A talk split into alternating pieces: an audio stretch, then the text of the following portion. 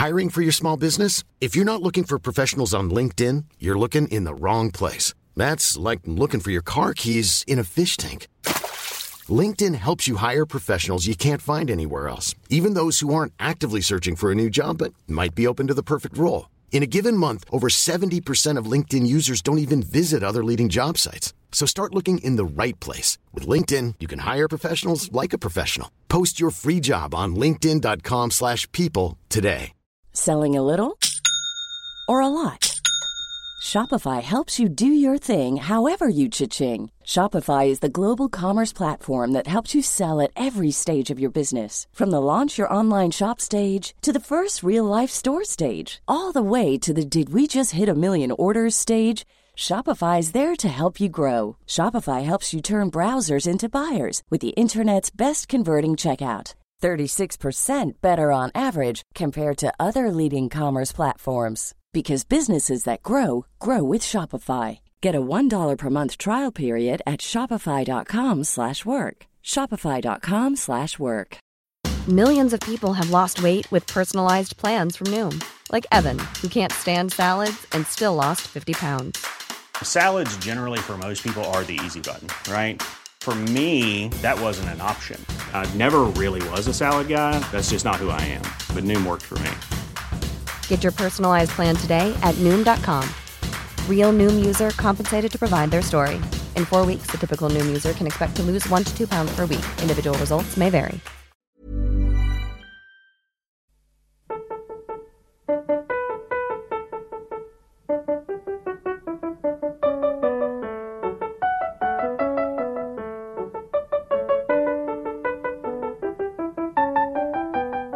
La Bibbia.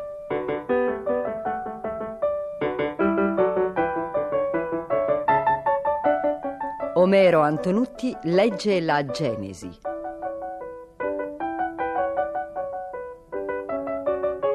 Esegesi biblica di Gianfranco Ravasi, a cura di Corrado Caselli e Guido Gola.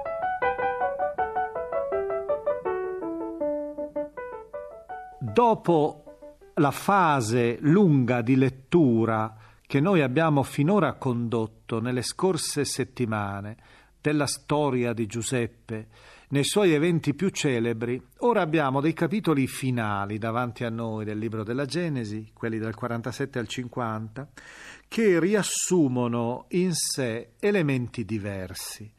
E questi elementi diversi sono anche importanti per la storia ebraica. Noi ora ascolteremo un capitolo, il 47 della Genesi, che è, direi, quasi il punto d'approdo della storia di Giuseppe. La storia di Giuseppe ha raggiunto il suo scopo primario. Pur nella bellezza delle sue narrazioni, nella tensione delle sue scene, nello splendore dei suoi eventi, dei suoi personaggi, questa storia aveva una meta da raggiungere, che andava oltre le vicende e i colpi di scena che narrava. Gli autori della Genesi, noi l'abbiamo detto a più riprese, hanno riesumato forse un racconto indipendente e l'hanno incastonato qui, nella finale, nella parte finale della Genesi, per collegare i patriarchi all'esodo dalla schiavitù d'Egitto, che è il tema del secondo libro della Bibbia.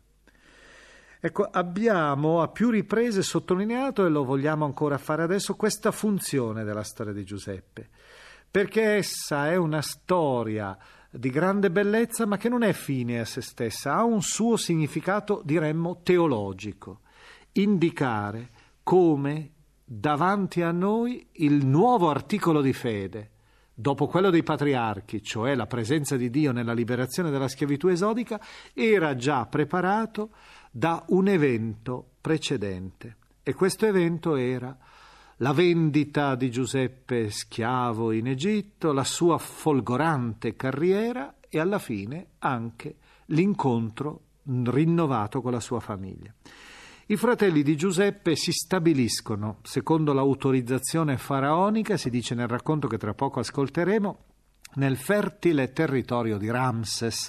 Ecco, l'evocazione del faraone Ramses fa pensare naturalmente a un periodo eh, storico definito, ma è probabile che l'autore voglia usare, usi un'espressione anacronistica Ramses è il nome di faraoni che sono vissuti eh, nel XIV-XIII secolo, appartengono sicuramente a un periodo successivo rispetto agli eventi che ora si stanno narrando, per cui possiamo dire che l'evento è precedente, ma questo evento, l'evento di Giuseppe, è precedente all'ascesa al trono dei Ramessidi, però in sé l'autore ha voluto con questa nota ricordarci che poi quando Israele uscirà dall'Egitto, proprio sotto i Ramessidi, sotto Ramses II, probabilmente il suo successore, ci sarà un legame col punto di partenza. Quindi ancora una volta avremo la connessione tra i due eventi, l'evento dei patriarchi e l'evento dell'Esodo. L'amministrazione di Giuseppe viene ora descritta in modo molto particolareggiato, si descrive in pratica la figura politica di Giuseppe in tutta la sua attività, soprattutto durante il celebre periodo della carestia, quel periodo che era in pratica quasi come il grande spettro che stava all'orizzonte di tutto il racconto e che aveva mosso tutti i protagonisti del racconto. Ora si sentirà nell'interno della lettura, quasi come una specie di ritratto della vita politica egiziana. L'attività faraonica è eh, rispecchiata nell'interno delle scelte politiche di Giuseppe, la politica di questo popolo che è sempre stato un popolo di straordinaria grandezza, non solo dal punto di vista artistico, ma anche dal punto di vista politico.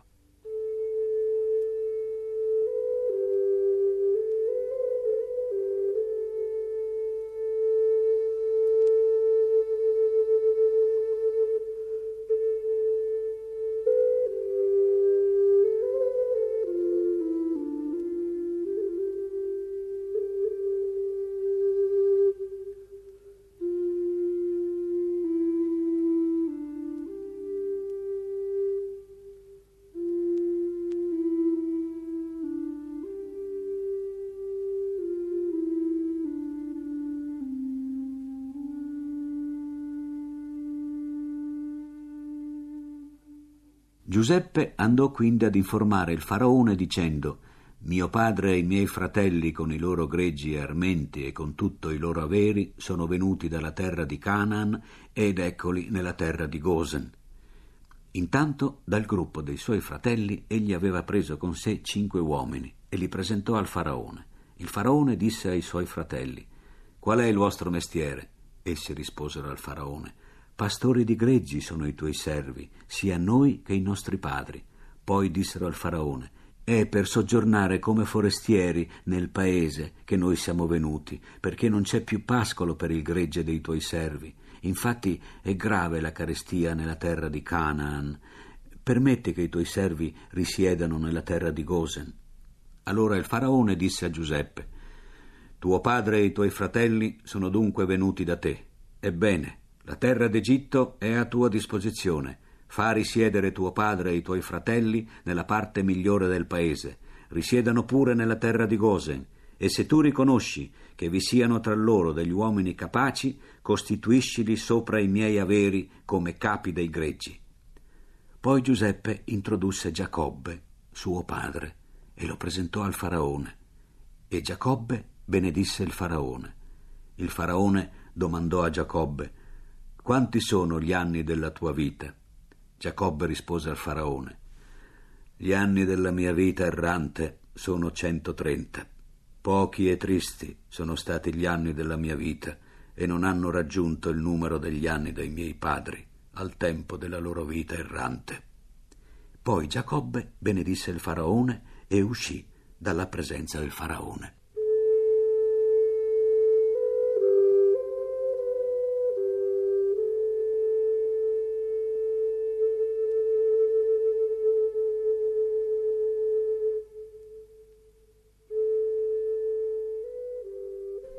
Giuseppe fece risiedere suo padre e i suoi fratelli e diede loro una proprietà nella regione d'Egitto, nella parte migliore del paese, nel territorio di Ramses, come aveva comandato il faraone. Giuseppe diede il sostentamento a suo padre, ai suoi fratelli e a tutta la famiglia di suo padre, fornendo pane fino all'ultimo pezzetto. Ora Non c'era pane in tutto il paese perché la carestia era grave assai. La terra d'Egitto e la terra di Canaan languivano per causa della carestia. Così Giuseppe ammassò tutto il denaro che si trovava nella terra d'Egitto e nella terra di Canaan, come prezzo del grano che si comperavano. Giuseppe consegnò questo denaro all'erario del faraone. Quando fu esaurito il denaro della terra d'Egitto e della terra di Canaan, tutti gli egiziani vennero da Giuseppe dicendo Dacci pane, perché dovremmo morire sotto i tuoi occhi? Infatti non c'è più denaro. Rispose Giuseppe Cedete il vostro bestiame e io vi darò pane in cambio del vostro bestiame, se è finito il denaro. Allora condussero a Giuseppe il loro bestiame e Giuseppe diede a loro pane in cambio dei cavalli, delle pecore, dei buoi e degli asini. Così in quell'anno li nutrì con pane in cambio di tutto il loro bestiame. Passato quell'anno, vennero a lui nell'anno seguente e gli dissero Non nascondiamo al mio signore che si è esaurito il denaro e anche il possesso del bestiame è passato al mio Signore. Non rimane più a disposizione del mio Signore se non il nostro corpo e il nostro terreno. Perché dovremmo perire sotto i tuoi occhi, noi e la nostra terra? Acquista noi e la nostra terra in cambio di pane, e diventeremo schiavi del faraone, noi con la nostra terra, ma dacci di che seminare, così che possiamo vivere e non morire, e il suolo non diventi un deserto. Allora Giuseppe acquistò per il faraone tutto il terreno dell'Egitto, perché gli egiziani vendettero ciascuno il proprio campo, tanto inferiva su di loro la carestia. Così la terra divenne proprietà del faraone. Quanto al popolo, egli lo deportò nelle città da un capo all'altro della frontiera egiziana. Soltanto il terreno dei sacerdoti egli non acquistò, perché i sacerdoti avevano un'assegnazione fissa da parte del faraone e si nutrivano dell'assegnazione che il faraone passava loro, per questo non vendettero il loro terreno. Poi Giuseppe disse al popolo Vedete che io ho acquistato oggi per il faraone voi e il vostro terreno. Eccovi della semente. Seminate il terreno ma quando vi sarà il raccolto, voi ne darete un quinto al faraone e quattro parti saranno vostre, per la semina dei campi, per nutrimento vostro e di quelli di casa vostra e per il nutrimento dei vostri bambini. Gli risposero, Ci hai salvato la vita, ci sia solo concesso di trovare grazia agli occhi del nostro Signore, e saremo servi del faraone. Così Giuseppe fece di questo una legge che vige fino al giorno d'oggi sui terreni d'Egitto, per la quale si deve dare la quinta parte al faraone. Soltanto i terreni dei sacerdoti non divennero del faraone. Intanto Israele si stabilì nella terra d'Egitto, nel territorio di Gosen, ebbero dei possedimenti e furono fecondi e si moltiplicarono assai. Giacobbe visse nella terra d'Egitto diciassette anni e i giorni di Giacobbe, gli anni della sua vita, furono 147. Quando fu vicino il tempo della sua morte, Israele chiamò suo figlio Giuseppe e gli disse Se ho trovato grazia agli occhi tuoi, metti la tua mano sotto la mia coscia e usa con me bontà e fedeltà. Ti prego, non seppellirmi in Egitto. Quando io mi sarò coricato con i miei padri, portami via dall'Egitto e seppelliscimi nel loro sepolcro. Rispose, io farò secondo le tue parole. Riprese, giuramelo. Egli glielo giurò, allora Israele si prostrò sul capezzale del letto.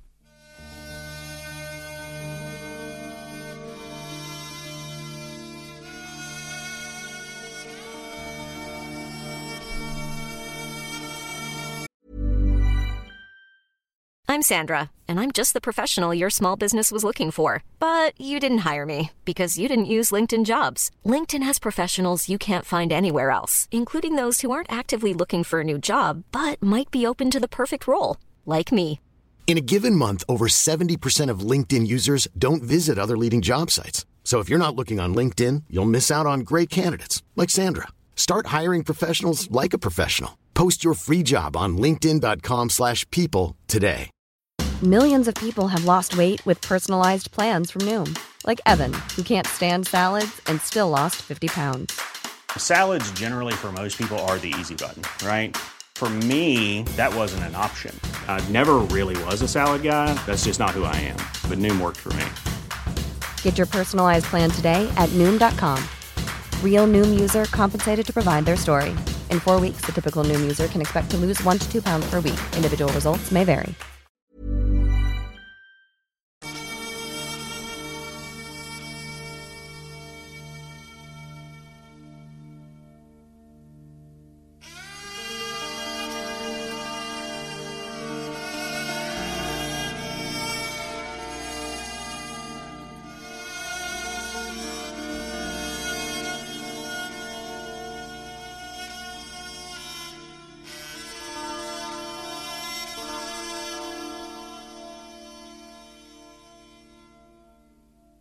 Il racconto che tra poco ci verrà proposto ha al centro un evento abbastanza curioso.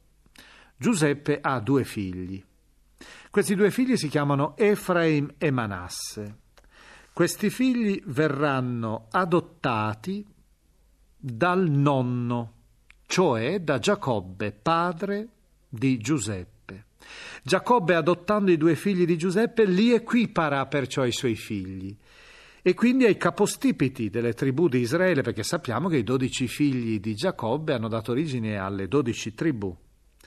Ora, le tribù di Efraim e di Manasse, i due figli di Giuseppe, avranno una funzione di grandissimo rilievo nell'interno della storia futura.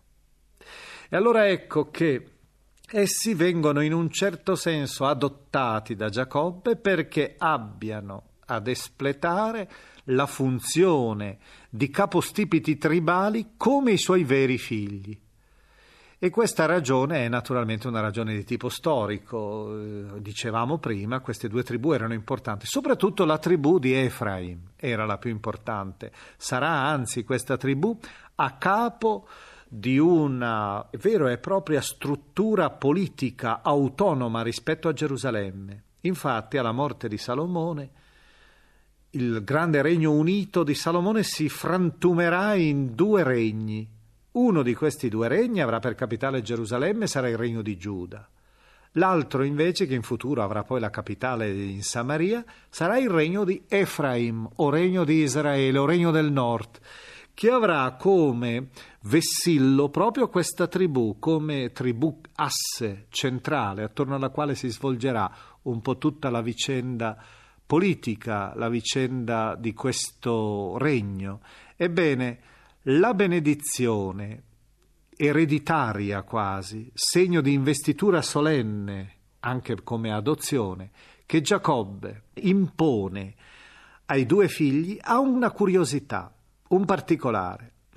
Le mani di Giacobbe si posano sul capo dei due figli, ma non si posano nella logica delle cose, la destra sul capo di Manasse e la sinistra sul capo di Efraim, ma si pone invece in maniera incrociata.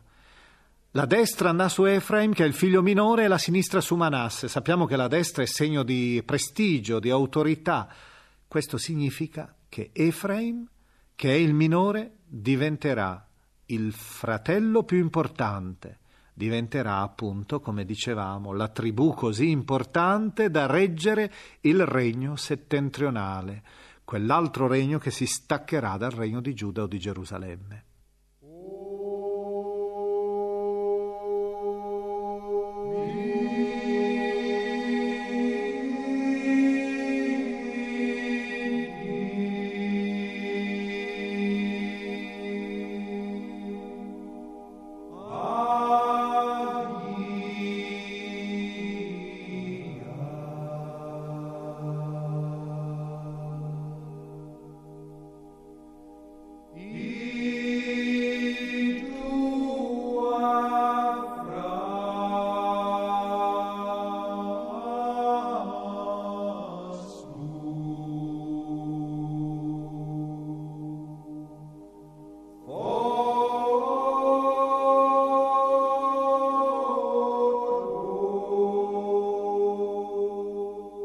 Dopo queste cose fu riferito a Giuseppe. Vedi, tuo padre è ammalato. Allora egli condusse con sé i suoi due figli, Efraim e Manasse. Lo riferirono a Giacobbe e gli dissero, Ecco tuo figlio Giuseppe è venuto da te. Allora Israele raccolse le forze e si pose seduto sul letto. Giacobbe disse a Giuseppe, Dio Onnipotente mi apparve a Luz nella terra di Canaan e mi benedisse dicendomi, Ecco, io ti renderò fecondo e ti moltiplicherò, ti renderò una moltitudine di popoli e darò questa terra alla tua discendenza dopo di te, quale possesso perpetuo. Sicché ora i tuoi due figli che ti sono nati nella terra d'Egitto, prima che io arrivassi da te in Egitto, sono miei. Efraim e Manasse saranno miei, come Ruben e Simeone. Invece quelli che tu hai generato dopo di loro saranno tuoi, col nome dei loro fratelli saranno chiamati nella loro eredità.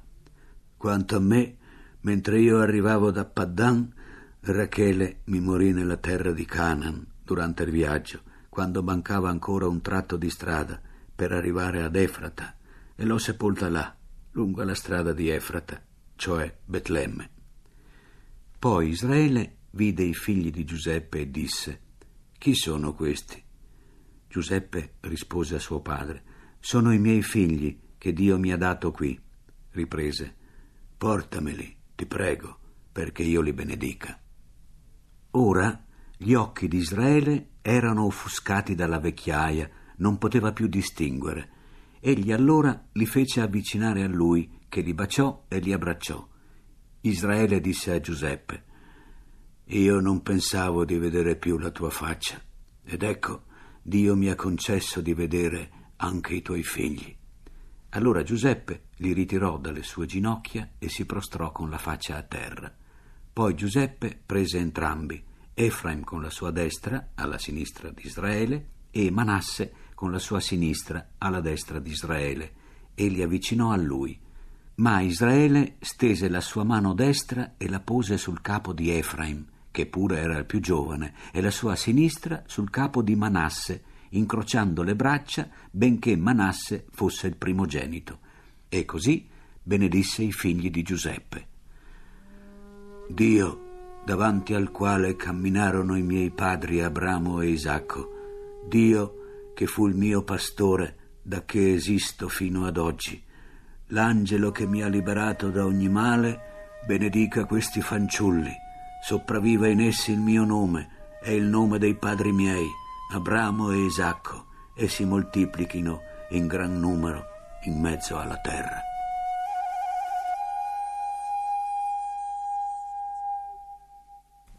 Giuseppe vide che suo padre aveva posato la destra sul capo di Efraim e ciò gli spiacque. Prese perciò la mano di suo padre per levarla dal capo di Efraim e posarla sul capo di Manasse e disse a suo padre Non così, padre mio, è questo il primogenito, posa la tua destra sul suo capo. Ma suo padre ricusò e disse Lo so, figlio mio, lo so anche lui diventerà un popolo, anche lui sarà grande, e tuttavia il suo fratello minore sarà più grande di lui, e la sua discendenza diventerà una moltitudine di nazioni. E li benedisse in quel giorno in questi termini.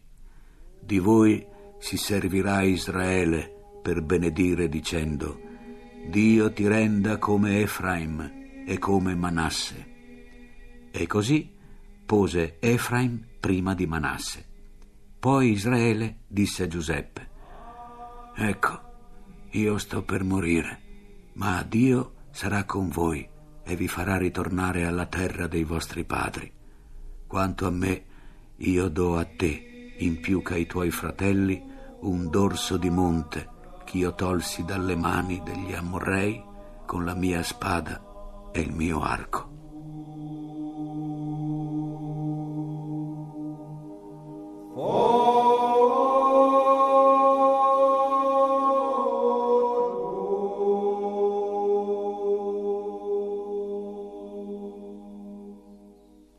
Bibbia e il politologo, la testimonianza di Giorgio Galli. Il racconto biblico sulla vicenda di Giuseppe e dei suoi fratelli ci mette di fronte a una delle situazioni più interessanti del prodursi della cultura che noi chiamiamo occidentale.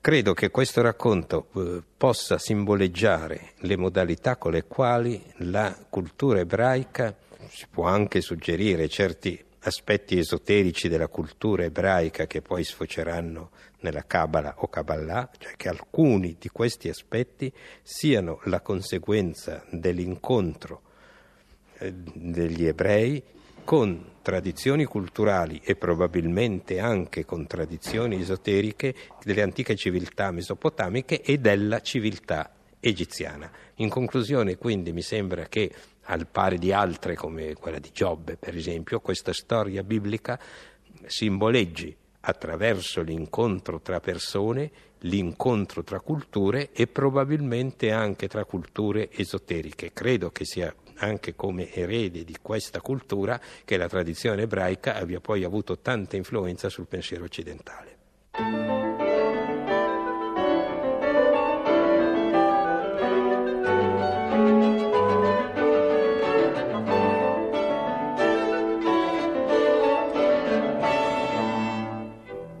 Abbiamo trasmesso la ventitreesima puntata di La Bibbia, esegesi biblica di Gianfranco Ravasi, lettura di Omero Antonutti, da La Bibbia di Famiglia Cristiana, nuovissima versione dai testi originali, edizioni San Paolo. È intervenuto Giorgio Galli.